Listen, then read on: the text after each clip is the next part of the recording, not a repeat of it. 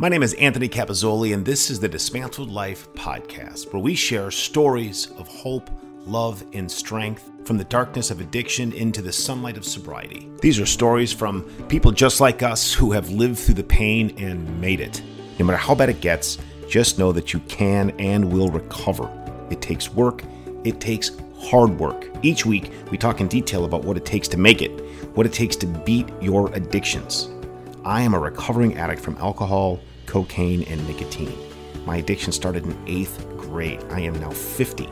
I had over forty years of very bad habits to break. I hit rock bottom hard. More than once, I nearly died. I would have left my wife and two young children behind. I've been clean and sober for nearly three years.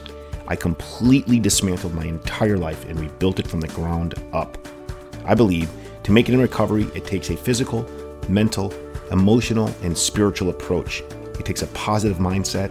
It takes hard work. It takes a village. Join me weekly to learn from my sober superhero guests on the Dismantled Life Podcast. Subscribe and follow on Apple Podcasts, Google Podcasts, Spotify, or anywhere you listen to your podcast. Check me out at dismantled dot life. Email me at anthony at dismantled.life anytime. Please be sure to leave a rating and review anywhere you listen to your podcasts, and let me know if you want to be on the show. Happy recovery. Always grateful to have people come on and share their story and uh, participate in, in helping others, because I think that when the show started, part of my giving back in my recovery was something that I knew how to do, which is the podcast, and Um, to help others, but selfishly in a weird way. And it wasn't intentional, but it's helped me so much more because it it, I, it helps me push the demons and keep them out, I guess, uh, in, in a really good way. Uh, so I've been so pleased, and all of the guests have been great. Uh, and I've really enjoyed it. So thank you, Damon, for coming on. I appreciate yeah, it. Yeah, my pleasure, man. No, I get it. When I started my Twitter account, it was, uh, it was all about uh, low morality, lots of self-pity, and it's just grown into this enormous community of, of crazy people like us.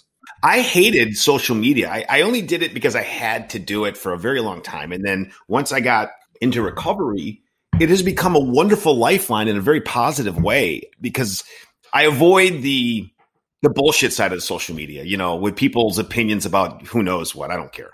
Uh, but I do love how people post how many days clean they have, or I'm just starting my journey, or I fell off, or, or whatever it is.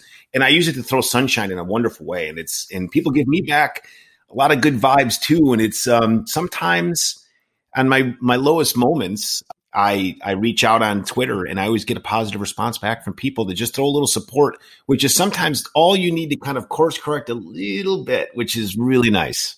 Yeah, I actually got a, a ban from Facebook when uh, when I was using it. I still don't have a Facebook account. I can't quite face that one. It's uh...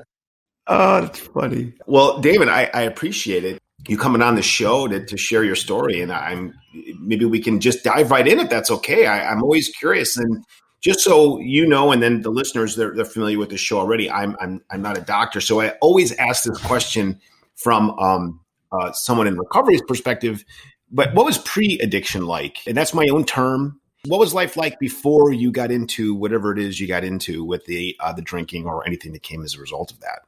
Pretty lonely. Uh, so I first picked up a mind-altering substance. I think I was thirteen. Uh, you know, school was was rough. I didn't know how to interact, communicate, or participate. I was always the odd kid. Uh, I can remember sitting in the in the cloakrooms of a school. And back then, it was nineteen seventy-six. We had really long coats with the, the parka hoods. Hook that over the uh, over the hook in the cloakroom, put it down over me, put my knees up to my chest, and spend the whole lunchtime just hiding from everyone. I can remember doing that probably from the age of about six, seven. Just wow. Didn't like kids. Didn't like it. I had to be on my own. I had to be probably had uh, A D H D at that age, and it was only only really pointed out to me when my son went for his um, his consultation, and the uh, the psychiatrist who was looking at my son was more worried about me than him. Yeah, he kept saying to me, "You've you've learned so many unusual coping strategies during your uh, you know childhood, adolescence, and uh, and addiction. You know, you, you're a complete bundle of nerves. Inevitable, you're going to be an addict." So yeah, that's amazing. Actually, I have a similar issues where I, not A D H D, but my coping mechanisms tend to be a little outlandish at times, of course, with the drinking and the smoking and the cocaine for me. But I ha- I picked up and I'm starting to finally learn how to control like a twitch or verbal outbursts and things. Eh. And it's it's strange, and I'm doing my very best. And the reason that I've enjoyed sobriety, not just for all the good things and being sober, but it helps me be a better example for my children so they don't pick up my horrible habits. Yeah. Um, so I relate to what you're saying is what I'm what I'm trying to share, uh, and I understand the pain of that. Especially my son, his his Xbox use is uh, is compulsive. And uh, when somebody cuts the Wi-Fi at three a.m., and it causes hysterical problems. He he is the mirror of me when I was drinking, and I can manage that in him because then I've just got to say to him, do you, do you recognise and realise your behaviour and, and what you're doing? But the, the bonus of that one is he's very much anti-drinking, anti-cannabis, definitely won't touch cocaine. He doesn't know that I did. Hope. He's, he's got the traits in some areas of his life, but the you know the real strength that I'd, I'm pretty confident he won't do it. But if he did, he'd come to me first. I hope. I don't like to do the quid pro quo in the sh- in the show, but I also want to share that my both of my children, I have an eight and a five year old, are compulsive, and I'm doing my best about that towards the Xbox or the Nintendo Switch or Fortnite or, or whatever whatever Fortnite. It is. Yeah, yeah. And just like you, if I turn off the Wi-Fi, which I have timers set on a device that automatically shuts the Wi-Fi off at certain times and, and things, they lose their goddamn minds. I mean, and I have to learn how to, first of all, deal with that the right way as an addict, and then also hopefully coach them the right way to recognize that they're going through something that's very, could be very, very serious with that compulsion.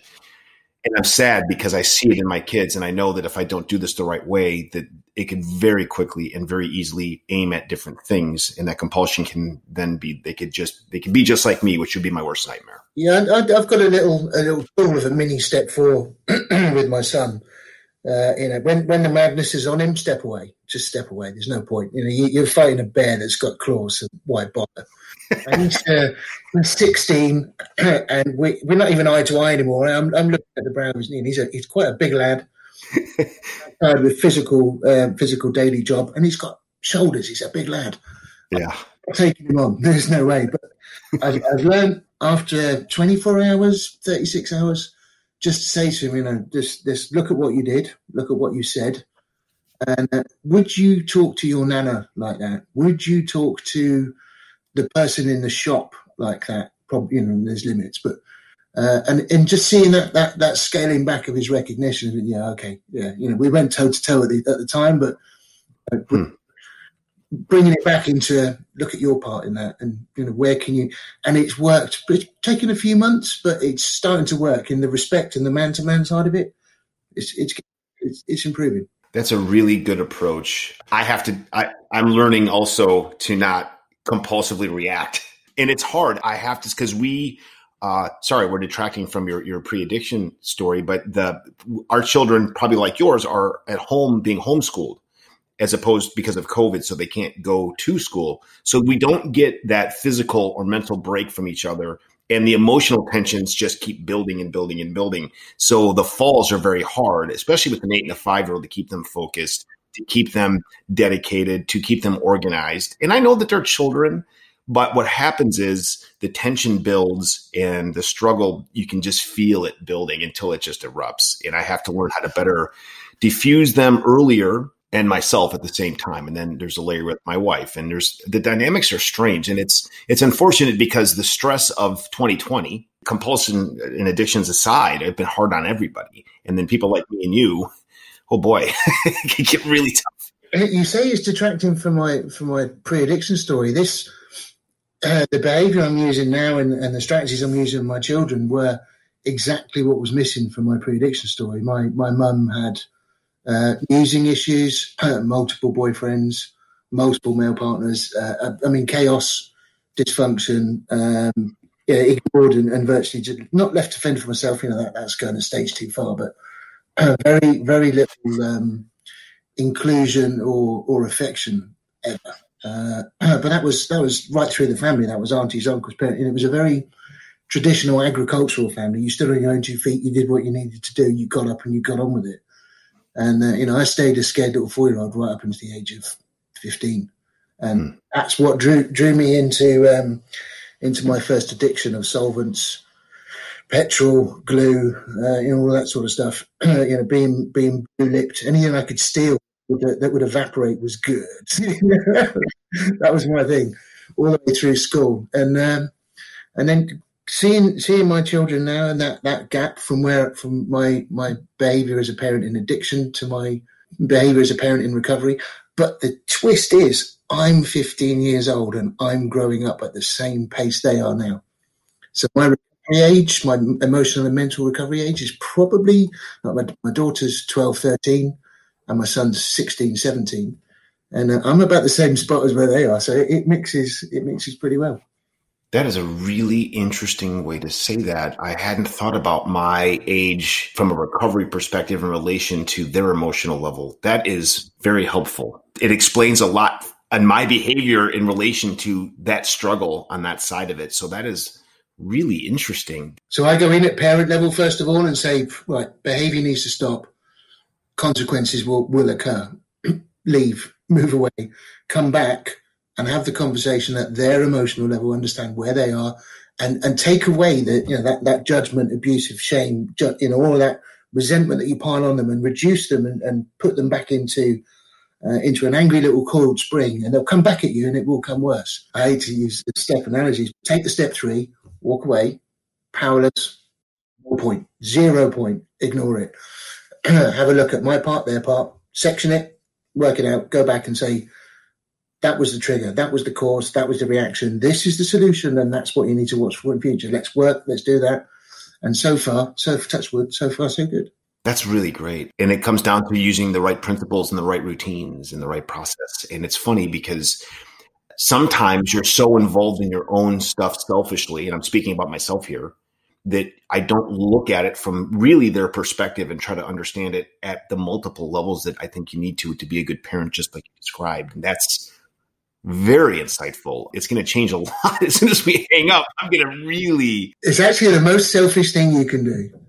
Uh, by leaving leaving the problem uh, and selfishly take uh, my recovery and my needs away from that situation. The situation is just bullshit. It is what it is. You know, it's a, a broken something, a lost something, or an argument over something. So uh, yeah. We can either deal with the problem or we can make a new problem. Let's not make a new problem.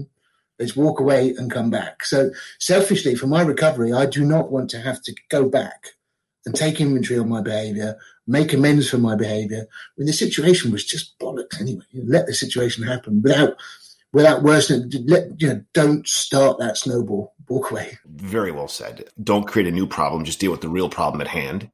Walk away and then come back with a clear head. This is, I'm Italian, and I have a little bit of that Italian temper in me, and it flares. And uh, I'm learning to, because my the way I dealt with it in addiction was I would just drink or do coke and cigarettes and sit in the garage and deal with it that way and let it simmer down over the long haul, filled with all kinds of bad things. And I'm learning every day how to better control that. And sometimes it's a good day for me in that regard.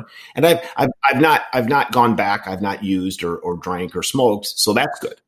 Uh, but some days I lose the fight with my temper that comes up and down. And I, I point the Italian thing just as a comedy layer more than anything, but because it's me personally, it's got nothing to do with where I'm from or my family in that regard. But it's, it's interesting because I think it comes down to my lack of control equals a temper issue in very many cases where, and then if I get too frustrated, I start cleaning or organizing or doing things that I actually can control. And it very often turns something gets clean, but then something emotionally gets dirty because I'm mean in other ways. So it's uh, it's a learning process, and I'm one I'm not very proud of, but I'm I'm working through. We've been there. Well, you said something interesting. The um, uh, the the using and drinking part. When I was using and drinking, which I did both my children, you know, I was a, a prolific cocaine user, uh, daily towards the end, and uh, a daily drinker, all day drinker.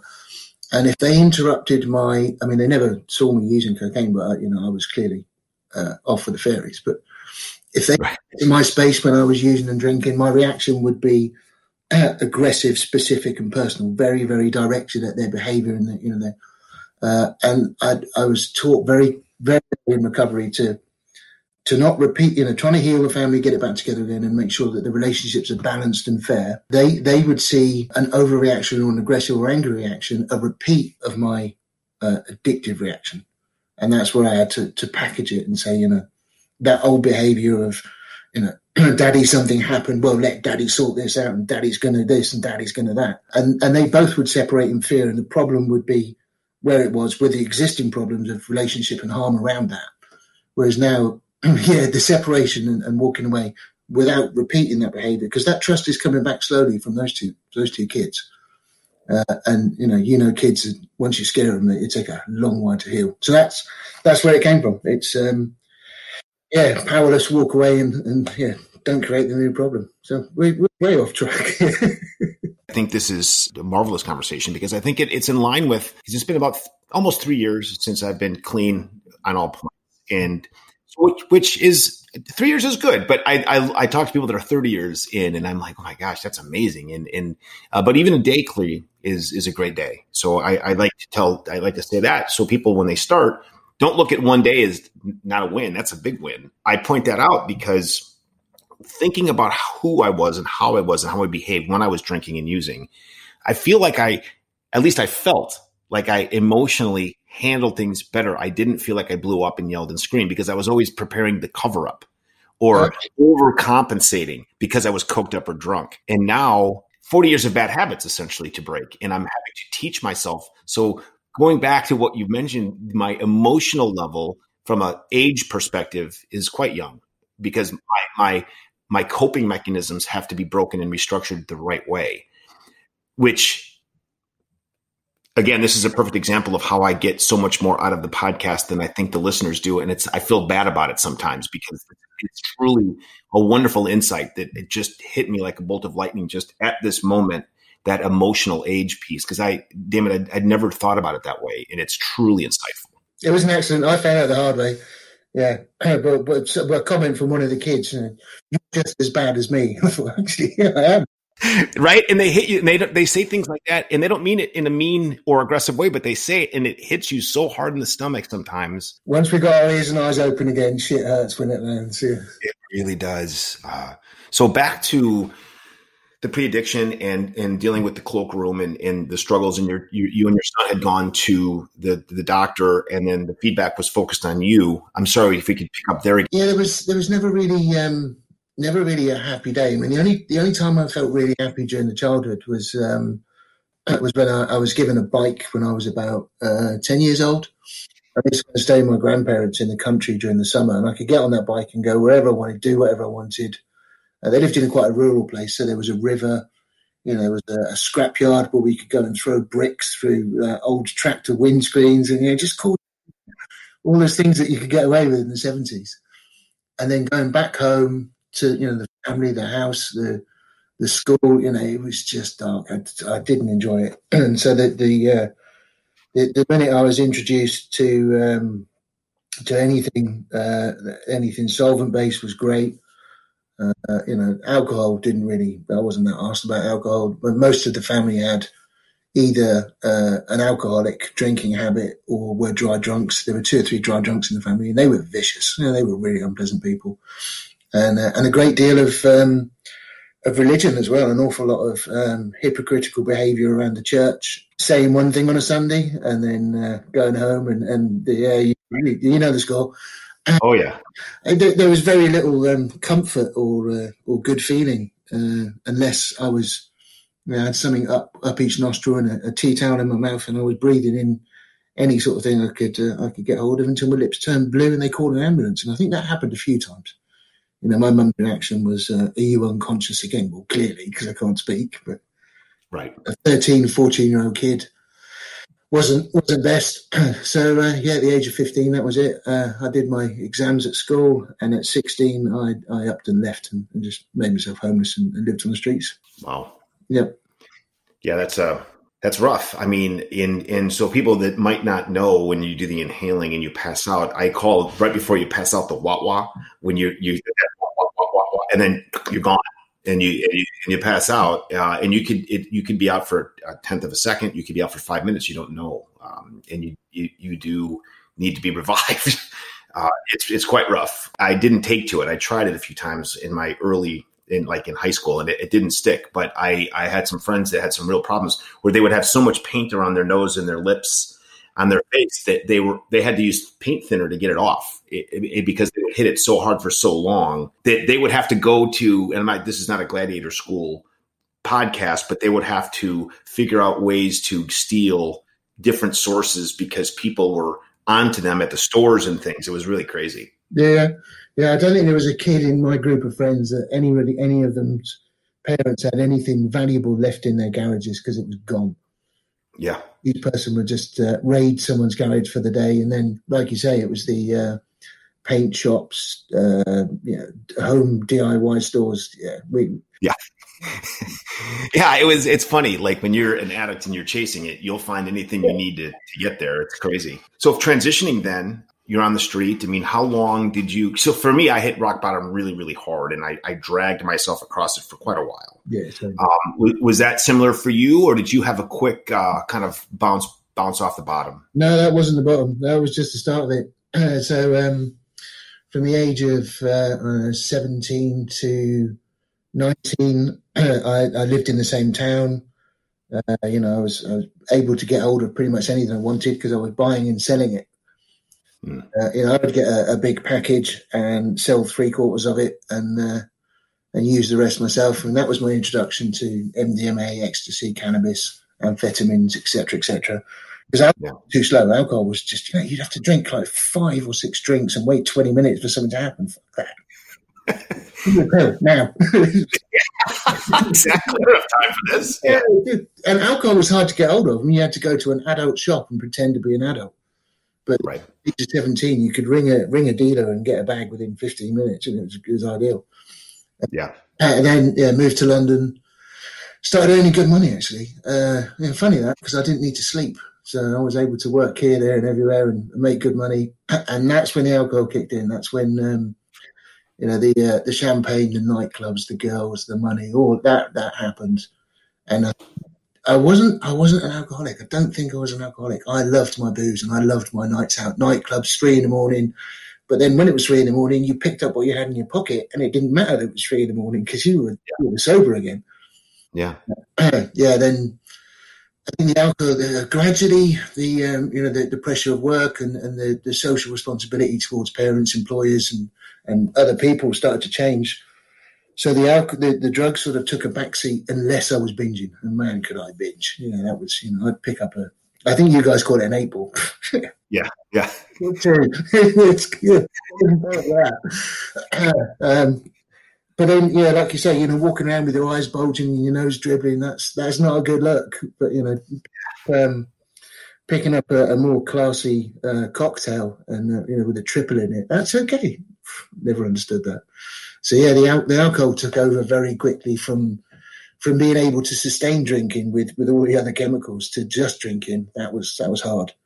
But you also have, I don't know if you've uh, experienced this, but once you've had that sustained high of, of a coke high or, or a drug high, alcohol is boring, and you need to swallow a shitload of that stuff to get three quarters of the way where you think you need to be. No doubt. By that time, your bladder doesn't work, your legs don't work, and you look like an idiot from that. This is... Yeah, no, you're right. And and I would have to ladder up and down because of how much cocaine I was doing. And mm. I would have to drink insane amounts of alcohol to be able to go to sleep. Yeah, yeah. Or the reverse, I would drink so much because I would maybe do that. So I always kind of did things in combination. I believe I started drinking and then doing the coke. But then when my coke habit got really bad, I just woke up in the morning and started ripping lines. And then I would have to wait until it was socially acceptable, so to speak. And that was normally about five oh one. And then I would hit it from five until three in the morning, and I would just rampage drink, and I would slam at least a twelve pack of beer and a, almost at least a half a bottle of Tullamore Dew whiskey. Yeah. Um, was my ride, and and I or Jameson or whatever it would be, but uh, Jack Daniels, who knows? But I, I I would then ladder up and down. But you're right, the alcohol, and then of course with the cocaine, I would I could never do enough. And I couldn't do it frequent enough because, and then your nose would just start to horribly bleed and all the shit that comes along with it. So it, it does turn into, I'm not a big proponent of the gateway description of things, but cocaine and alcohol fight for each other's attention almost. It's really hard to describe. And then once you do one, you have to do more of the other. I could say I wouldn't I wouldn't pick up a a, a beer unless I'd already picked up my phone. So I had to have that call ready before, I, you know, by the time that guy was ready to meet me, I'd have one, that one, maybe move to another pub, have the second one. And now, right, you better get here quick because I'm ready. And that's right. Off you go. You're away. Absolutely. Exactly the same for me. Yeah. No doubt. In fact, I wouldn't even, if we went out of town for a day or two, I would not drink the entire time we were out of town because I didn't have access to cocaine. If I was in a town, I didn't have access to cocaine. And if I was in Vegas, it wasn't a problem because I could get it anytime I needed it. But if I was somewhere with like a family trip or something and I couldn't pick up, I wouldn't drink at all because I knew I couldn't, I could not do that. I, I wouldn't make it. Agony if you can't get it. It's no, it's just torture. Don't do it. That's right. Exactly. Oh man, yeah, we have a very similar story in a lot of ways. It's interesting. So now, as you were saying, you are at that level, and mm-hmm. the alcohol just kind of starts to seep in and take over because you've got to kind of ladder up and down from the cocaine use and other things. Yeah, that was about twenty years of that stuff. So probably from the age of. Well, when I could afford it properly, uh, I don't know, twenty-five to, to forty-five. That was the alcohol. I mean, the uh, I've, I've been shown now what should have been one of my, my definitions of rock bottom was I used to have to leave a line of cocaine on the um, uh, on the top of the microwave in the kitchen. So when my son, who was less than a year old, up screaming and hungry for for milk, and uh, yeah, I was so bruised I had to get up and have a line of coke off the uh, off the microwave just to find the fucking fridge and get stuck. You know, I bought this is the crazy thing. I bought rubber gloves because there was no way I was going to handle cocaine and then do my baby's and then you know. So, what parent buys rubber gloves to stop their baby's bottle getting contaminated with cocaine? Addicts do. It's only now I look back and you know I, in, at, at that instance that was that was a clever thing to do. That was survival. That was okay because that was that was what we do. Right. And I'm thinking, geez, that was that was crazy. But you know exactly. I mean, to someone who's never struggled with cocaine or the, an addiction, that would blow their fucking mind. But for me, I totally understand exactly what you're saying, and it doesn't blow my mind because I know exactly where you're coming from. It's dark. Yeah, no, it gets dark quick. Yeah, it, it does. does. It's fucking scary. Looking back on it, I often think, what the fuck was I thinking? What the fuck was I doing? Yeah. It's crazy. Yeah. I mean, I I, yeah. I did some really horrifically dangerous things. Um, yeah. Some of the stuff I did with, with cocaine was um, I bought quite a lot to go go into London to do something. And because, I, I, you know, once you get rolling, you're rolling. There's no stopping you. Right. Bought this stuff, put it in my bag, uh, got the got the train to London, and London, that part of London is full of um, police with guns and drug sniffer dogs, and you know undercover policemen. And there's me walking around with a with a yeah, quite a bit on me. Enough to get people's fucking attention, right? Like if, if there'd been a police sniffer dog that had come near me, he would have got excited. You know, it was. It was And then, you know, I managed. I got away with that. I got onto the uh, onto the underground. Uh, went to where I needed to go, and you know, did did the thing. But um, so when you step forward and you look back and you think, Christ, you know, I could have got not only arrested, uh, I could have been put in prison for a very long time. Oh yeah, a very long time. You know, we're not talking like casual. It was it was silly. Uh, my kids would never have seen. My mum would have been mortified. You know, everybody around me. Would just, you know, it would have been a bomb going off in so many people's lives. But once you've pressed that fuck it bucket, you know, you don't care. You do. That's right. Uh, you know, by the by the luck of the Irish or God or whatever it is, you know, I, I walked through that train station and, and out into the fresh air with all that stuff on me and never saw a police. And every time I've been back to that police station, there's been a police dog near the, the train station. There's been a dog on me within five minutes. And now I want to get, sniff me, please, sniff me. Right. Go ahead. I'm good today. I'm, I've been good for a long time. You missed me back in the day. One of the things with cocaine that people uh, that have never struggled with it is it doing cocaine obviously is shit and it sucks and it ruins your fucking life. But what people don't realize are how shitty your decisions get when you're on it. You make the worst fucking decisions ever because you're chasing it. And you think that you're invincible. It's the weirdest fucking thing in the world. And then you get piled on with it. Mm. And I, I call it like the dust effect where You just don't give a fuck about yeah. anything, anything. Just like you described, walking through where you know there are armed police with drug dogs, and you walk right fucking past them because you're like, fuck it. Yeah. I'm I'm Superman or whatever the hell it is. It, and it happens. Anyone on cocaine, and, and it's the scariest drug in the world because it makes you feel invincible, which leads to horrible fucking choices. Yeah. They're not choices. They're not choices at that point. You're just going with it. You're you're you're on a roll, and that's uh, they, there's no decision to be made. It's just um, it's just a path, and that's it. You can't step off it because the only way to step off it is to pick up a drink and end up in a coma somewhere because you know and get clean. And but then yeah. the next day, and then you're you're hungover. What's the best cure for a hangover? A lime. No. Yeah, it's so true. It's the worst, most vicious cycle ever. And uh... yeah, like that. No, I've been I've been clean coming up. Um, I think it's like nineteen, twenty months now, something like that. And uh, I still get that physical reaction when people talk about it. But now, yeah. now and I hear people talking about cocaine, I just get this relief like, thank God, I'm not there anymore. I am free of that shit. Never, yeah. ever come back to that.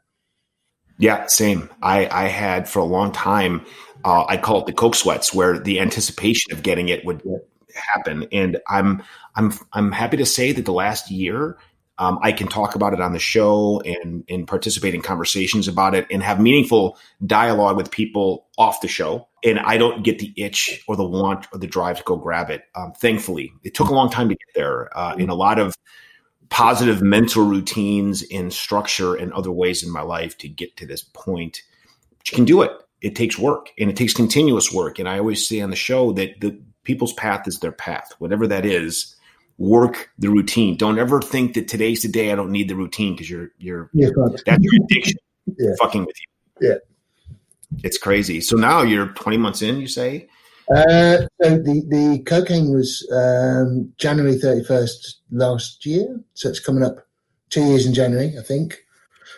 Uh, but uh, when I when I um, when I cocaine, the uh, the alcohol took over with a vengeance. I mean the. Um, Uh, the coming down from the cocaine after uh, it wasn't a suicide attempt, but it was definitely a, a not giving a shit whether I, I'd survived it or not. It was uh, I spent the, the, the night in a hotel in London. I took a, a, the big bag of of stuff through the uh, through the London transport system. Fucking insane. And uh, did the lot. Just sat in a hotel room with a, a bottle of uh, big bottle of vodka. I think it was, you know, the, the really big bottles. Yeah, just sniffed and drank and sniffed and drank and sniffed and drank and, and survived. And to this day, uh, I've known people that have overdosed on less. For sure, mm. no doubt, Fuck. no doubt. Very lucky. Well, so I walked away from that hotel, um, bleeding and screaming. Uh, the, the at the time, the police were were not happy for me to be walking around London, uh, but they couldn't arrest me because I didn't have anything on me. Yeah. And that's when that day was when the alcohol, you know, that's when I became an eight a.m. stop, putting the kids on the school bus and going straight to straight to wine in the morning. Uh, that's when my, my work started being affected. It's, it's when my work really, I mean, my work was always affected by alcohol and, and, and drugs because a lot of the guys I worked with, it was a way of doing business. Yeah, and you went somewhere, somebody organised the. Uh, the booze and the girls, and someone else organises the, uh, the the two, and you know that's that's how business was done in, in, in the place I worked. And it got too much for those guys. I mean, the guy I worked for is an alcoholic. Yeah, and he said to me, "You're too much." That's a lot, right? When you're like, "Oh my god, if you're saying that to me, yeah. how bad must I be?" Yeah, yeah. he said. Uh, he said, "You know, we, we drink." But you power drink. Like, yeah, that's fine. And he said, you pick up and it's just down. Next one. And uh, they, they gave me uh, they gave me a solution to my uh, my employment problem. Uh, unemployment. Bye bye. So that was that was last April. no, sorry, last last April. Anyway, so that's um, between the, the, the ending of the cocaine, the uh, the prolific drinking, unconscious blackout drinking for probably weeks. Then they gave me a big fat payout check, and that's when the you know, the, the drinking stepped up again. Uh, and you know, physically sick, uh, unable to do anything. I was, I was done. I couldn't. You know, you get to the point where you you pick up that alcohol and you try and swallow it, and your body just says, "Don't do it. Just enough." Uh, yeah. So yeah, that was the fourteenth of April, twenty nineteen. That was my last physical drink. And that's great. yeah, been there's been so I think now I'm I'm one day short of five hundred thirty days today. I think five two nine, something like that. That's amazing. Worth it, worth every day. It's really worth it. And so, what was the up to this point? So, day one to five hundred twenty-nine, mm-hmm. for example. Uh, tell us a little bit about what this, maybe the recovery struggle, and then what life is like in the sunshine. I think a little bit of both, because for me, I it took a while for me to kind of knock over the addiction machine uh, the right way by getting. I had to break so many habits, forty years of horrible bad habits, yeah. and that that was the hard part for me, where my my reaction emotionally, physically, and through substance was to go into all of that. And I had to break all those bad habits. Um, was it the same for you, where you had to physically focus on creating new positive habits? Because it was a lot of work. It still is a lot of work for me uh, in that regard. Luckily or unluckily, no. Um, I, I was uh, just just after I got sacked, uh, I had my car taken off me. So I had no car. I had money. So they gave me a, a pretty good... a pretty good goodbye package, because they wanted rid of me quickly. You know, there was no debating over um, legal discussions over, you know, who's right, who's wrong. They said, you know, we just do not want you around here anymore. Take the money and go. And so I had money in the bank and a roof over my head. So I was able really, once I decided to get sober, um, just to do that. So the first month of sobriety, day three, I went to an A A meeting. I borrowed a car off a friend. That was a tricky conversation. Can I borrow your car? Are you drunk? No. You sure? You're lying. No, I'm, I swear. I haven't had a drink in three days. So? If you haven't had a drink in three days, that means you're going to drink. So, no, no. You're going to the pub. No, I'm not. I'm no. going to a meeting. That, that was hard. So I went, I went to an A A meeting in a town about thirty miles away because I didn't want to be recognised yet. Yeah, that, that ego was massive back then. For sure. Even after all these meetings and all these different cities I've been to, you, you, you can guarantee any A A room, any meeting, people don't really know other people. And if they do know other people, uh, it's only only because they know them in the rooms. And I, I think in all the time I've been in A A, I've met one person outside the rooms. That's it, just one. So, yeah, the um, my day three experience was um, was go to go to a meeting. Met, met some really good guys. It was it was a, a spiral staircase to get up to this meeting, and uh, at the top was the coffee and the tea place. Then you had to go one way to the toilet or the other way to the room, and it was just a big group of uh, of guys who, who saw me coming up the stairs and knew straight away who I was, why I was there, and what was going to happen next. And that meeting was was just, you know, taking, shitting, and shivering. I think they call it. It wasn't. But at the end of that meeting, um, I think maybe that meeting, maybe, the, I don't know, a couple of meetings. Um, yeah, the group of guys that I met were solid. And they, you know, they picked me up. They wouldn't leave me alone. They hassled every which way they would. I, I went to breakfast with them the following Saturday. I'm, I'm eating breakfast. What's that? Eat breakfast? No. Uh, so we did that. And then it just became a daily routine of meetings, meetings, meetings. Uh, they introduced me to the Joe and Charlie tapes, and yeah, so so those guys introduced me to um, to Joe and Charlie. So I was at home with the kids, going to school. I had a lot of time on my hands, a hell of a lot of time, just to um, just to get get clean and sober, really, and listen to podcasts. I mean, I think in, in the first month, uh, I was listening to three or four speaker tapes a day, going to at least one meeting a day. Um, and just embracing, embracing um, uh, Cocaine Anonymous, Alcoholics Anonymous. Then I found that Cocaine Anonymous wasn't relevant to me because I wasn't, I don't think I was a cocaine addict, but I was a, a, a beer and coke addict. And the beer was, the beer was the trick. So yeah, the, um, getting through the first one hundred days, uh, I, I met some people that, that changed the way I, I looked at life around um, family, relationships, honesty, truth. And, uh, you know, none of this, none of this recovery center bullshit. There was no fluffy rehab and, you know, the, you'll be okay, just keep coming back. Come to, it was, you know, these guys were do the work, which I did. Uh, I got my sponsor just after, I think, about eighty-five days.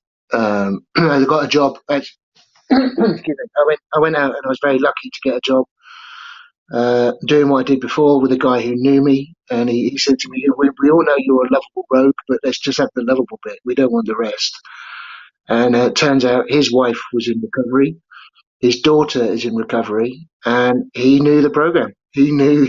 So there was no getting away with it from him. He, he was very keen that, you know, the, the conversations we have were more about Uh, how's your daily program? How's your sponsor? How's this? How's that? And he pushed me as well. So, I, I mean, talk about falling on your feet, giving that time off to get away from all of the habits, meeting an employer that was pushing my recovery program for me, and a, a sponsor that was, you know, it, it, we worked pretty much, um, I'd say, a step every ten days, maybe a step every two weeks. And it was that. It was just one after the other, nonstop. Yeah, and um, yeah, the the, uh, the the sponsorship was was very much um, page by page, line by line. Uh, you know, no yeah but me's and yeah but what ifs, none of that. Um, and we worked we worked the program, the book. Uh, we got to step four, um, and I think my step four was was under two hours. It was, um, uh, started reading out of resentment. His reaction was selfish. Next. You know, um, self-centered, self, and he just broke everything down. He just went, that was you, that was you, that was you, that was you. And he did this whole step five while he was cooking his dinner. So I was at the kitchen table reading my, my step four to him, and he was over there cooking dinner. And my resentment was, you ignorant wanker, why don't you listen to me? Me, me, me, me, me, listen, listen, this is. And uh, at the end of it, he just went, um, ignorant, self-centered, selfish, this. Oh, man, I hated him. And at the end, he just went arrogant. Okay. So that was my that was my fifth, and uh, uh, yeah. Anyway, we worked six, seven, eight, nine. Um, my ninth was amazing. My ninth was just a life changer. Uh, I was able to go back and, and see see my dad. My yeah, like man. thirty years of hate, aggression, and, and nastiness towards a man that was just trying his best. You know, he was. Um, I've learned in recovery now that uh, that guy has got more balls and stood up stronger and straighter than I ever ever could. And the shit that guy threw was just horrific, horrific. He's lived his whole life in shame because of my actions, and it was just. So anyway, we, you know, it was a weird thing. I went, I went to work. My work was cancelled, and, and at that time. I was about five miles from his house, and I haven't been there in years. You know, there was no way I would breathe the same air as that man. I hated him, hated him. And uh, my car went to his house. I was stood on his doorstep, banging on the door. And the look on his face when, when he saw me, and he's over seventy now, and he's, he's an old man. Um, and we sat and we talked, and I said, you know, I'm an alcoholic. Um, this is why, this is what I do. This is why I'm here. But I didn't know why I was there at the time. I just turned up and just, fuck. I had no amends planned. Um, uh, and we, yeah, we, I think we sat for about two hours. Uh, that conversation with that man, you know, I'm proud to call my dad. Uh, all those years I would never admit to, to being in the same room as him. And to see to see the, the, the relief on his face when he said to me, but son, I thought I made you an alcoholic. I said, you can't, you can't do that. You can't, you can't make me an alcoholic. That sweetness and that innocence and that purity in, in his sorrow. And I said, look, you know, I've really fucked you over for all these years. And I'm truly sorry. Now, now we have the conversations that are just... yeah, just amazing conversations about the most ridiculous. And I can actually pick up the phone and call him and talk to him. And uh, it's a shame. I should have done it years ago, but hey, that's the way it is. But being given that, um, and you hear all these stories about the the planned amends and you know, all of these um, beautiful stories. Mine, mine was um, mine was a genuine surprise when it happened, and and the, the reaction from him and the the way. The way I've learned that when when he was when I was a young young fifteen year old arsehole, I would see him riding his bike to work. I would see him going to church in, in ragged shoes and you know and no no exaggeration. He we didn't have any money. He would wear a suit that was too small for him. And he, he was sitting in the same church as people with Porsches and Mercedes. And, and he prayed. And he fucking prayed. And now I look back and I think that guy got up at whatever time of every day. He was twenty-four years old. He'd taken my mum on with four children. And one of those was his. The other three were just were feral. No two ways about it. And he rode his bike to work, earned the money, looked after us, rode his bike home, went to church and prayed, and was more of a Christian and more of a religious and more of a faith man, like I say, than I could ever eat. eat. And only looking back now, you know, the guy I hated, I should have spent my life admiring. And um, yeah, it was it was fucking tough. It makes me emotional now, but that that switch in perception from hating the guy to admiring the guy. Let's move on. I'm going to cry. Move on. Damn it. I think that that's a perfect place to end, because I think that that sums up absolutely everything from a purpose perspective for every one of these episodes on the Dismantled Life podcast. Is about that redemption and the ability to not only forgive, but be forgiven and live in the sunshine after the shit that we put ourselves and our family and friends through. So I think personally, that is a graceful and wonderful place to end. It's been my honor, sir.